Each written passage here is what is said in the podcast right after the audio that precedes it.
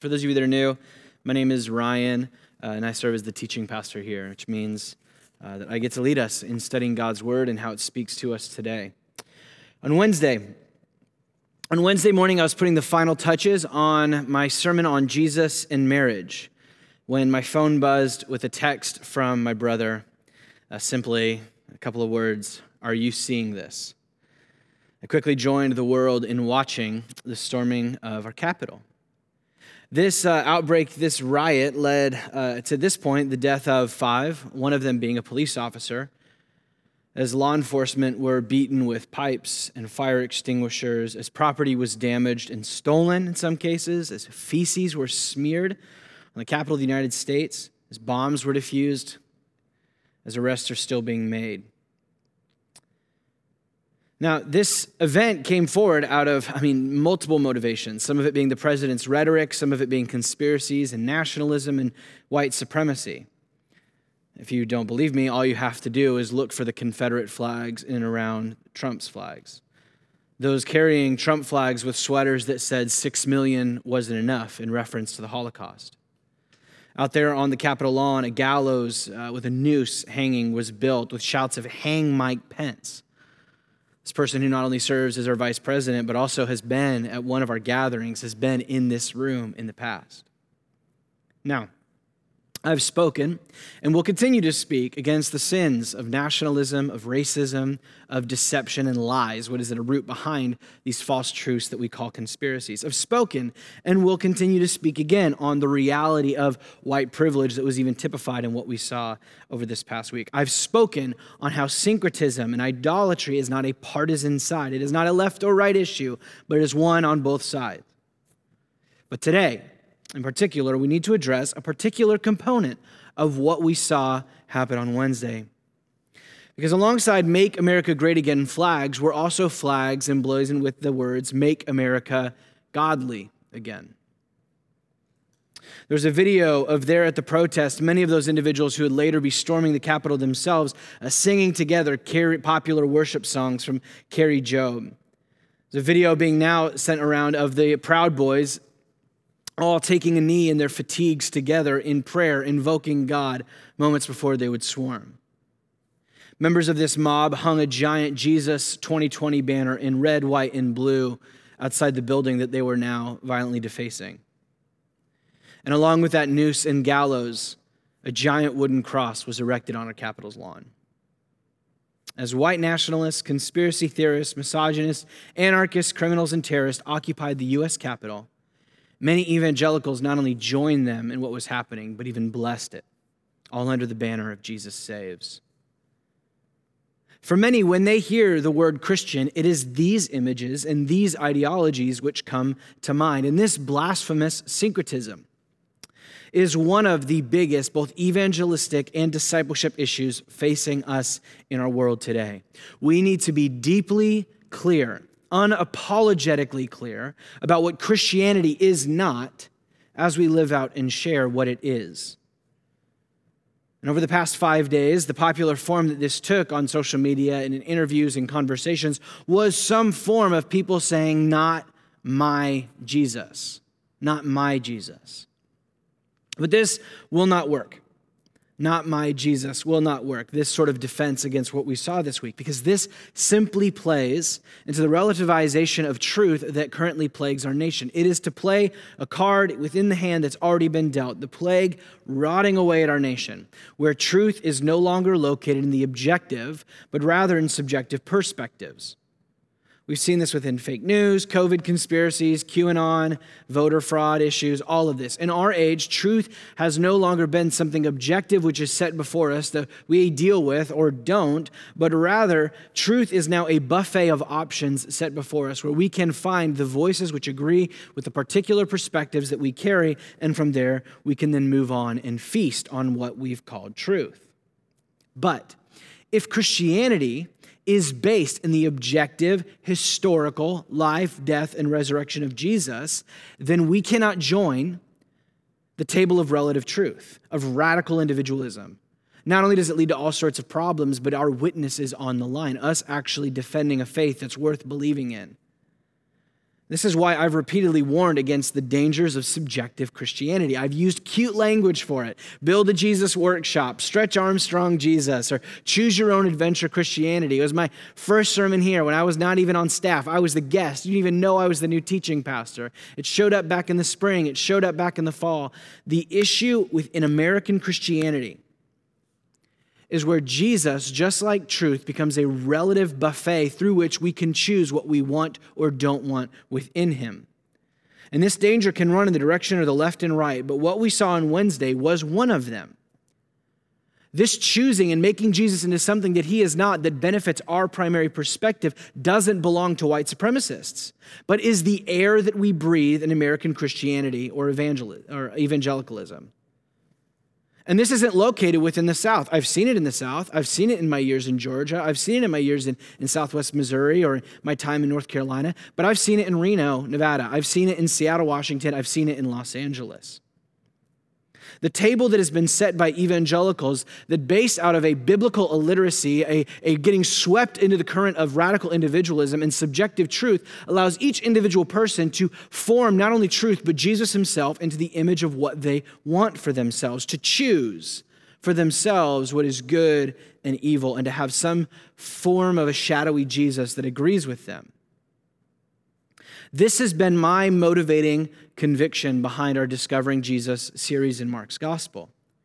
There is a deep, deep need within our nation, and not just with our nation, us, Christian or not, to return to the objective truth of the eyewitness accounts that we call the four Gospels, Matthew, Mark, Luke, and John, to discover within these who Jesus is, for who he is and who he was and what that means for us, and then to move into our lives in light of that. We need to do it for ourselves, for our own ability to truly be able to say that we're following Jesus and not some construct. We need to do it for those outside the faith so they may have a genuine perspective and, and, and person to ask questions about who Jesus is and not to get their opinions. And we need to do it for those within our country that have been misled by this syncretism, this idolatry. This is the setting before us, and this is what we need. The good news is, is that Mark's gospel is up to the task. If you've remembered our time in Mark's gospel, I've talked about Mark and when he was writing this gospel from Rome, the capital, alongside the apostle Peter, as they're writing in a similar political historical moment with political upheaval and revolts and riots, some of which Christians are getting engaged in. This is the context of Mark's gospel. Mark is writing his gospel for his readers to discover Jesus for who he is, not some construct of what they may have, what it means to follow him. Because the answer to what Mark saw in his day and what we're seeing in our day is not some form of not my Jesus, but not Jesus. Full stop. And so today, as we turn our attention to Mark thirty-two through forty-five, in light of Wednesday, we're going to be discovering what Jesus says about power, about authority, about political influence, and about greatness, and his entirely upside-down way of viewing these things. One, that upon examination will show just how far those that we saw among the crowd with Jesus saves and prayers and songs to him on Wednesday are from the way of Jesus. And next week, we'll be back for Jesus and marriage as we close out our Discovering Jesus series. Before we pray, notes are in the comments uh, there that, that Jenny's posted. You can jump in. We're going to pray. But this is where we are. Mark ten is Jesus addressing. What was it last week? Jesus and what? Money. This week, here it is, Jesus and power. Next week, we're going to be back for Jesus and marriage, or Jesus and, and sex at, at the root of it. Money, sex, and power. Jesus is going after everything that we so often will excuse so that we may have the way that we want them. Today, he's going after power. Yes, last week was money, which pissed off it, got everybody mad. This week is going to be power, which might, some of you that lean in the direction of one way might get you mad. Next week will be marriage and sex, which might get others mad. So let's pray, and then we're going to get into Mark chapter ten. Father, we stand uh, here before our uh, open Bibles or maybe our phones pulled up to Mark chapter ten. Once again, asking that you might reveal and help us to discover who Jesus is. God, help us to be aware of the constructs, the desires of our heart that keep us from discovering him fully.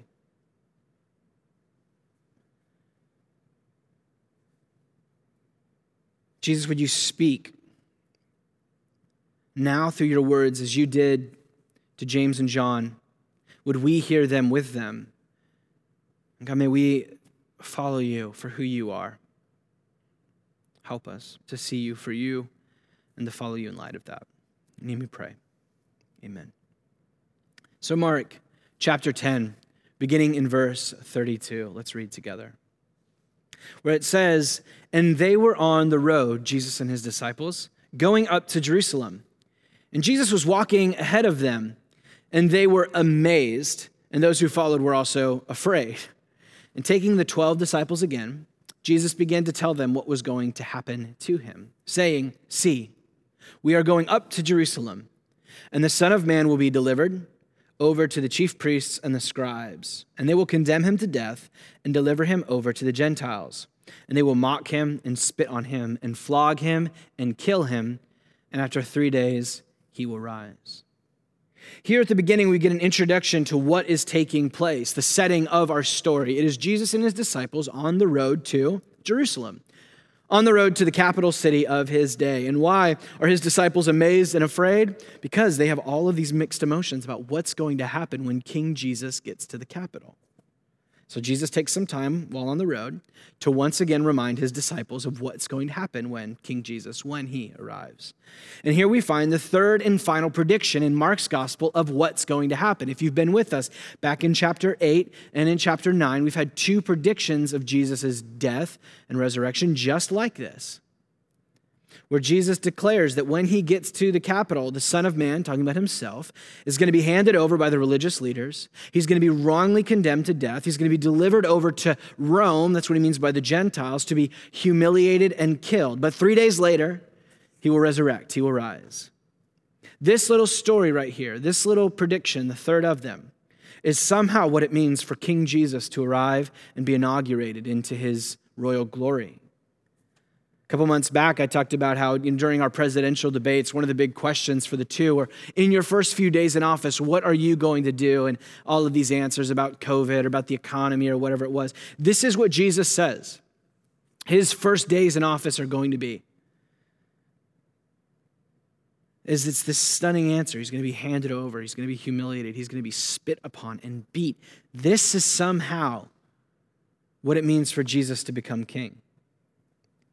This is why later this month, uh, after we finish Jesus and marriage, we're going to go into our final teaching series in the Gospel of Mark that we're calling Enthroning Jesus.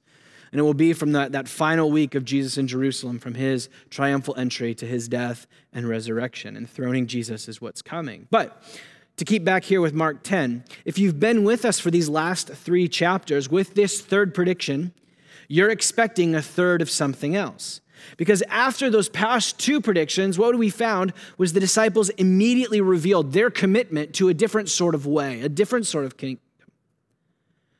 Because though there was a diverse set of beliefs within Judaism about what the coming Messiah king was going to be like, his disciples have twice now, after those other two predictions, shown themselves to believe in the prominent view that the Messiah Christ, the king, was coming and would come to lead a violent revolt against Rome. That he would come to, we could put it, make Israel great again. That he would come to elevate the national, the ethnic, and religious identity of the Jewish people of Israel over all others, specifically Rome. This is the vision of what they're waiting for. And so when Jesus gives these past two predictions, through some question or some statement of the disciples, we find their commitment is to a completely different way, and that's why they don't understand what Jesus is saying. So if that's happened twice now, what should we expect at the third prediction? Mark ten, verse thirty-five. "And James and John, the sons of Zebedee, came up to Jesus, and they said to him, uh, 'Teachers, Rabbi, we want you to do for us whatever we ask for you.'" What a bold claim. "And Jesus said, 'What do you want for me to do to you, or for you?' And they said to him, 'Grant to us to sit, one at your right, one at your left hand, in your glory.'" So James and John, immediately after hearing what Jesus has just said, now come to Jesus with a big ask. which isn't a problem because all throughout Mark's gospel, we've had big asks for healings, for deliverance, demons being cast out, food being given to the hungry. We've seen lots of big asks. What's James and John's? That they want to sit at Jesus' right and left hand in his glory. What they're looking for is a seat in the cabinet. They're looking for power. They're looking for influence. They're looking for prestige. They're looking for glory. And here we find that the problem is not the big ask. The problem is the substance, what the ask was. The problem is they see Jesus as the avenue for political power, specifically theirs, and with it, their national and ethnic pride. They assume that the glory of Jesus will be after he's drained the Roman swamp and he takes his throne, and they want in. Whether they ignored or whether they were confused after what Jesus just said, they're missing it entirely. And this has been James and John's M O throughout the gospel story. I mean, just back a couple months ago, uh, we talked about how James and John are going through and they come to a Samaritan town that is a Gentile, an outsider, non-Jewish land. And, and after leaving, they asked Jesus, do you want us to call down fire from heaven to consume, to destroy them? You see, they have a particular vision of what it means that Jesus the Messiah is here. And for them, it means the destruction of their national Rome, and with the Samaritans, ethnic outsiders. James and John here are representatives of any who use Jesus as an accomplice to their political ends. Time and again, we've seen them throughout history. We've seen this on Wednesday. We saw it in Nazi Germany. We saw it within the American slave trade. We saw it within the Crusades. People who do not discover Jesus for who he is, they turn him into what they want to be. They, they turn him into a buffet of their own choosing where they can get a little bit of, I go to heaven after I die, and a little bit of this teaching about this and this teaching about that. But I conveniently can be deaf and ignore all of the teachings about Jesus on other things.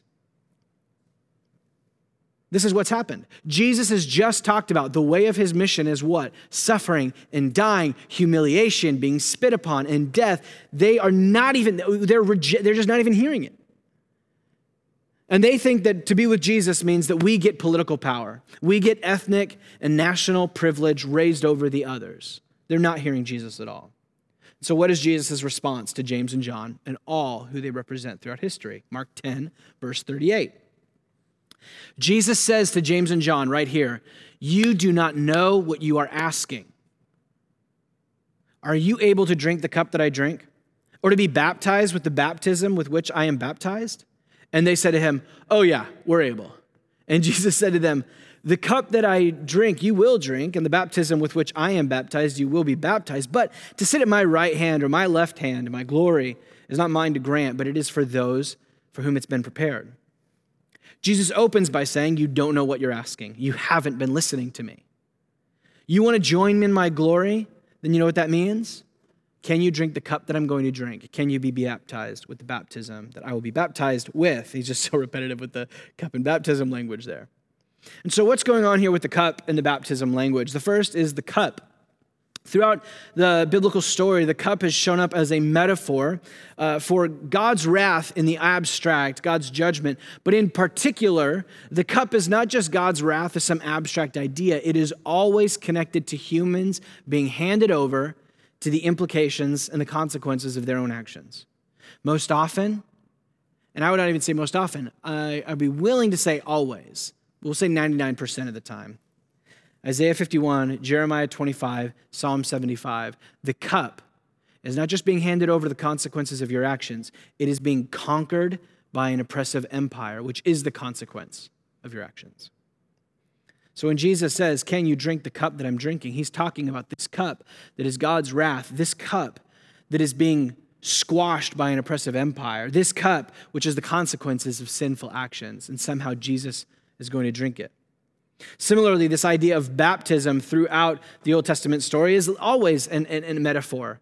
Not so much as we would use it now as some kind of statement or sacrament of belonging to Jesus, but in the Old Testament, this language of being overwhelmed, of drowned, immersed into suffering and death. Symbolically, this language of the cup and the baptism here are Jesus restating exactly what we read in verses thirty-three and thirty-four. The suffering, being handed over to the Gentiles, to Rome, shame, being spit, upon being beaten, being crucified by Rome. The, this is he's restating exactly what he just said, but he's using it in this metaphorical language, maybe to provoke their lang- their their minds, but they're still not getting it. The metaphor's lost on them. What do they say? Oh yeah, totally, Jesus, we got this. The cup, baptism, we're on it. Jesus has this strange offset line that comes in where he goes, yes, actually, you will drink it. Him alluding to the fact that James would eventually be martyred and John exiled for the gospel. But what more interesting is, is the fact that he says, but for my right and my left hand in glory, that's not for me to grant. Well, who's it for? This mystery actually hangs over Mark's Gospels until chapter fifteen, when the right and the left, this language gets used one more time, actually the only two times in the gospel. The same words on the right and the left are there at Jesus' crucifixion, where there he is, two criminals are crucified alongside him on his right and his left. The implications of what Mark is insinuating or what Jesus is getting at here is the glory that these guys are so f- caught up on wanting to be a part of. This, this enthronement that they, they, they see Jesus as taking, but they want it. They don't understand that, that Jesus' glory is his cross, that Jesus' enthronement is his crucifixion, that is his cup and his baptism. And so James and John, they want glory, but they don't see the way that Jesus is bringing it about. That Jesus' moment of glory will be his crucifixion. Those who will sit on his right and left in his glory are actually the two criminals crucified beside him. But the disciples, James and John, are not alone. Mark ten, verse forty-one. And when the ten, so that's minus James and John, the other twelve disciples, they began to become indignant at James and John. So Jesus hears this, he calls them over and he says to them, you know that those who are considered the rulers of the Gentiles lord it over them, and their great ones exercise authority over them. And he continues, but we'll stop here. When the other ten disciples hear of this conversation that James and John are having with Jesus, they become angry, indignant. Not because they're like, oh, these guys are missing the Jesus thing, because that's the thing that they want. They want the right and left hand, so they're angry with him. So Jesus sees this happening within his twelve, and he sees this continuing problem within his disciples, one that continues today, is that his so-called followers are following not his way, but the way of the Gentiles, the way of Rome, the way of any and every empire throughout human history. The way of, as he puts it, lording over or exercising authority, which is a tame way to translate that at best. One translator puts it a little more directly. Those who rule become tyrants. Those who are their supposed superiors become their dictators. This is what James and John and the disciples are looking for. You don't have to read much of Roman history to see what Jesus is getting at here. Rome, how did they exercise their power? Through military power and through violence. Through misleading propaganda about their Caesars and conspiracies, through leader worship, through authoritarianism, through tyranny, through nationalism, and literally the deification of the state of Rome. Roma was a goddess that you worshiped. Through violent revolts. Mark, in the time of writing this, you might have remembered, was living within the range of the year of the four empire, emperors, where emperor after empire, with their little revolts and assassination attempts, after one after another, within one year, four different emperors. This is the context of when Jesus says, that's how the Gentiles rule. This is what he's thinking about. And this is what he sees within his disciples. And so this is the way of the Gentiles, the way of Rome, the way of the world. What is the, the difference that he's calling his disciples to that they seem to just not get? Mark ten, verse forty-three. But it shall not be so among you. This is the way that the rulers of the Gentiles do it. This is political talk. Jesus could say, you know, the rabbis of the Pharisees and the Sadducees, they like to, you know, flout around. They like to do that. He could say, you know, your bosses, you know, the employers. He could even do slave-master relationship, masters that are bad. He could compare to anything else. Jesus compares to the gent- Roman po- political leaders. Jesus is talking about politics here. Not so among you, Jesus says. For whoever would be great among you must be your servant. And whoever would be first among you must be a slave of all. But it shall not be so among you, is what Jesus says. I mean, Jesus in his trial before Pilate said his kingdom is not of this world. This was not Jesus saying that his kingdom belonged to some other plane of existence, but some other mode of existence, which is why he follows it by saying, for if it was of this world, my servants would be fighting. This is why when Jesus gets arrested, Peter pulls out a sword and goes to cut off one of those in the mob coming to arrest Jesus. Jesus not only, you know, heals and slaps the ear back on the guy, he tells Peter to put your sword away. This is enough of this, is what Jesus says. His way is not the way of the sword. His way is not the way of Rome and the Gentiles. So explicitly, whatever Jesus was being paraded around on Wednesday, it was not the Jesus of the Gospels. It was not the Jesus of the Bible. It was not the Jesus of history. It was not the Jesus of true Orthodox Christianity.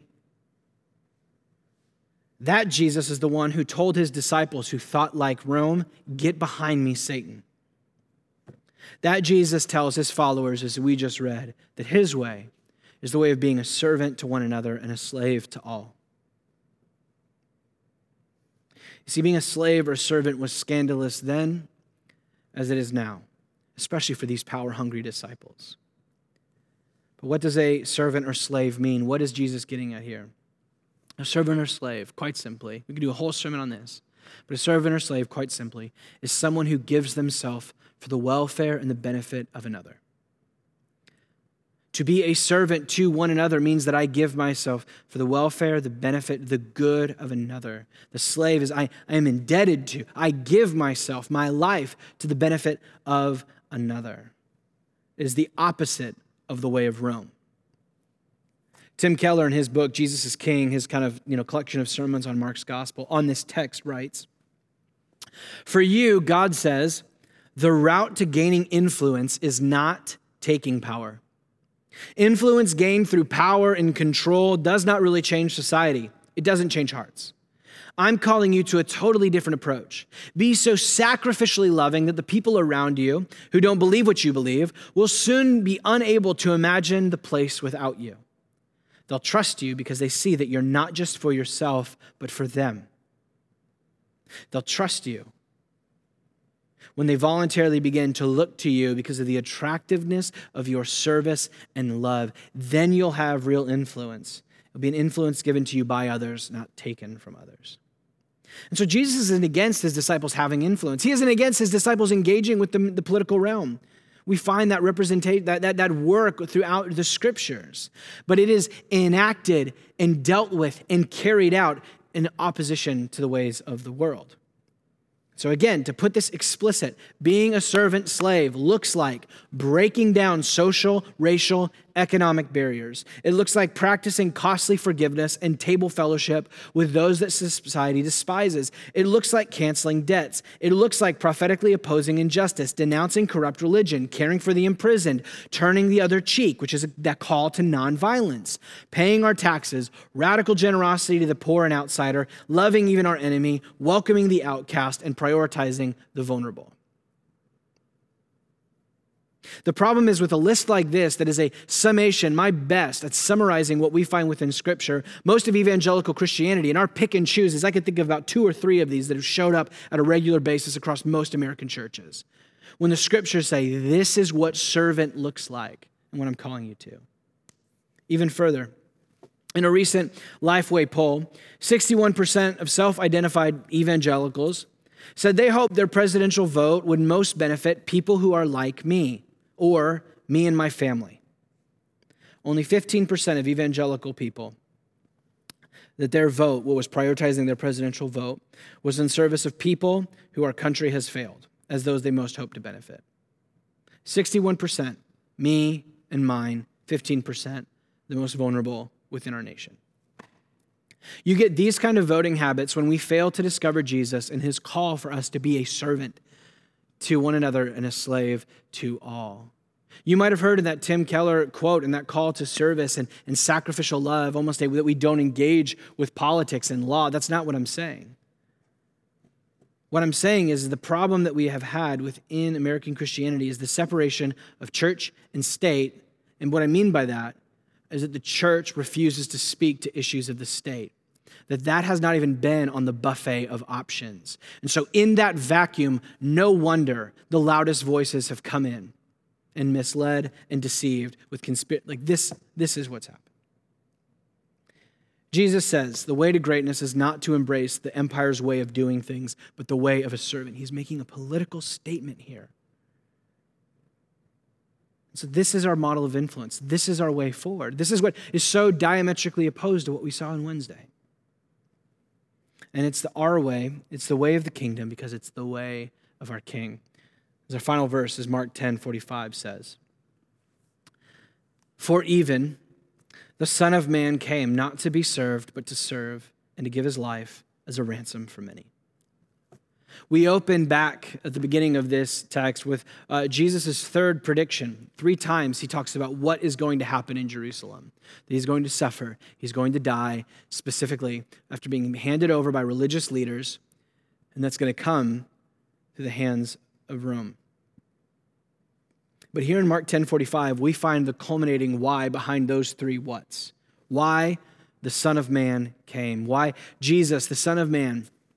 I love the language of came and noting the fact that Jesus is not just another human, but is pre-existent God himself who has come to us. So why did Jesus come? To suffer, to be humiliated, to be spit upon, beat, crucified, die? Why did he come? To drink the cup and to be baptized with his baptism? Because he came not to be served, but to serve. Here this is the why of Jesus' mission. It's his mission statement. Right here in verse forty-five, this is holy ground for Mark's gospel. It's rightly been called the key to the gospel. He came not for others to give themselves for his welfare, but to give himself for others. He came not to lift up his cause and his desires and his needs and the needs of those like him, but those of others, specifically those most in need. But how is his suffering service?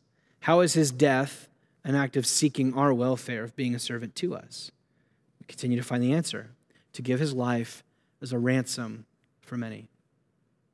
We think of ransom in terms of like ransom as in somebody was kidnapped. Ransom within Jesus' time, this uh, Greek word behind ransom is, is the word for a price paid for, a, for the freedom of a slave in particular. The ransom was normally the compensation, the monetary value that was given to free a slave. And Jesus here, the slave, Free Jesus, the, the Son of Man, becomes the salvation and the servant to those who have been enslaved by, by this compensation, this ransom effect happening. Jesus saw the giving of his life as somehow the payment that would set free those who were enslaved in sin and wickedness. Not least, as we've just found within the context of this conversation, those caught up in the lust for position and power, James and John. See, James and John were looking for freedom from Rome, but Jesus declares that they are not, not only enslaved to Rome, but Rome's way of doing things. James and John are looking for power in the same old places of violence, of swords, of political power, and prowess and positions. Jesus is setting forth a new sort of power, the power of self-giving love. This is the heart of the revolution that Jesus launched with his enthronement on his cross. See, Jesus seems to believe that you cannot defeat the usual sort of power with the usual sort of means. If one force overcomes another force, it is still force and violence that wins, and we continue within the cul-de-sac of humanity. The declaration of Christianity is that at the heart of the mission of Jesus and the victory of God over all the powers of this world is Jesus in obedience to the Isaiah, Isaiah's prophetic vocation. His prophetic vision of this suffering servant, one who would give his life as the ransom for many. This, this is, this is what Jesus' whole mission is about. That he would give himself all the way to death for those that who are bound for death. You see, Jesus didn't come to build the gallows, but to go to them. Jesus didn't come to crucify his enemies, but to be crucified for them. And here we find the incredible paradox at the center of Mark's gospel that we're going to be unpacking in the months to come is the glorious enthroned Son of Man is also the suffering servant at the same time hanging from a cross. This is the entire paradox behind Christianity, that somehow not only God becoming man, but that in that person, Jesus, His moment of enthronement and power and glory and dominion and overthrowing all of the powers of this world comes when it looks like he's being overthrown by them.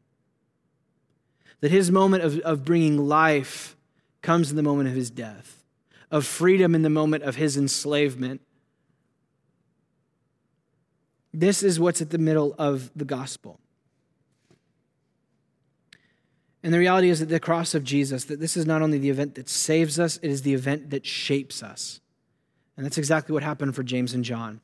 After the resurrection of Jesus, his bodily resurrection back into life, that he came and, and, and worked within his disciples and then sent them out into the world. And what we found is that that changed James and John, seeing the resurrected Jesus going through his cross, that his three predictions coming true transformed them to lay down their swords and their ways of doing things, that they went into the way of following Jesus and his new way of doing things. James was the first of the twelve disciples to be martyred under Herod. Herod, for who his whole life, he's thinking about the one that he's going to overthrow and sit on his seat, is the exact one that James, like Jesus, took on the posture of the suffering servant and died under. John, who was arrested and exiled by Rome out to the island of Patmos for the rest of his time. These two were so utterly transformed by the Jesus that they discovered within his life, death, and resurrection that it transformed them and shaped them into people who lived specifically, and they enacted power and greatness in the ways that Jesus did.